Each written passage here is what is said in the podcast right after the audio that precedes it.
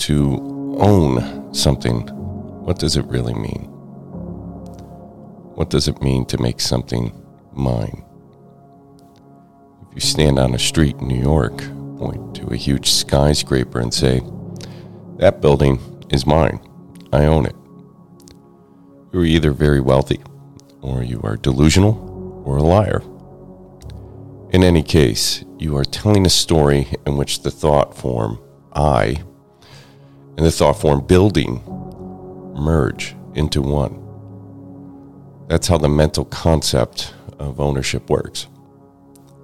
If anybody agrees with your story, there will be signed pieces of paper to certify their agreement with you. You are wealthy. If nobody agrees with the story, they will send you to a psychiatrist. You are delusional or a compulsive liar. It is important to recognize here that the story and the thought forms that make up the story, whether people agree with it or not, have absolutely nothing to do with who you are. Even if people agree with it, it is ultimately a fiction. Many people don't realize until they're on their deathbed and everything external falls away that no thing ever had anything to do with who they are.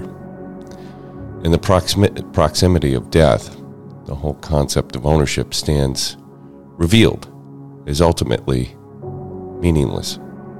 In the last moments of their life, they then also realize that while they were looking throughout their lives for a more complete sense of self, what they were really looking for, their being, had actually already been there, but had been largely obscured by their identification with things, which ultimately means identification with their mind.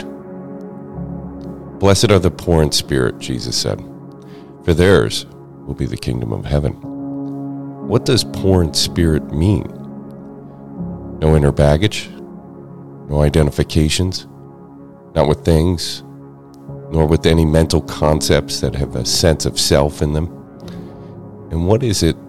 The kingdom of heaven, the simple but profound joy of being, is there when you let it go of identifications and so become poor in spirit.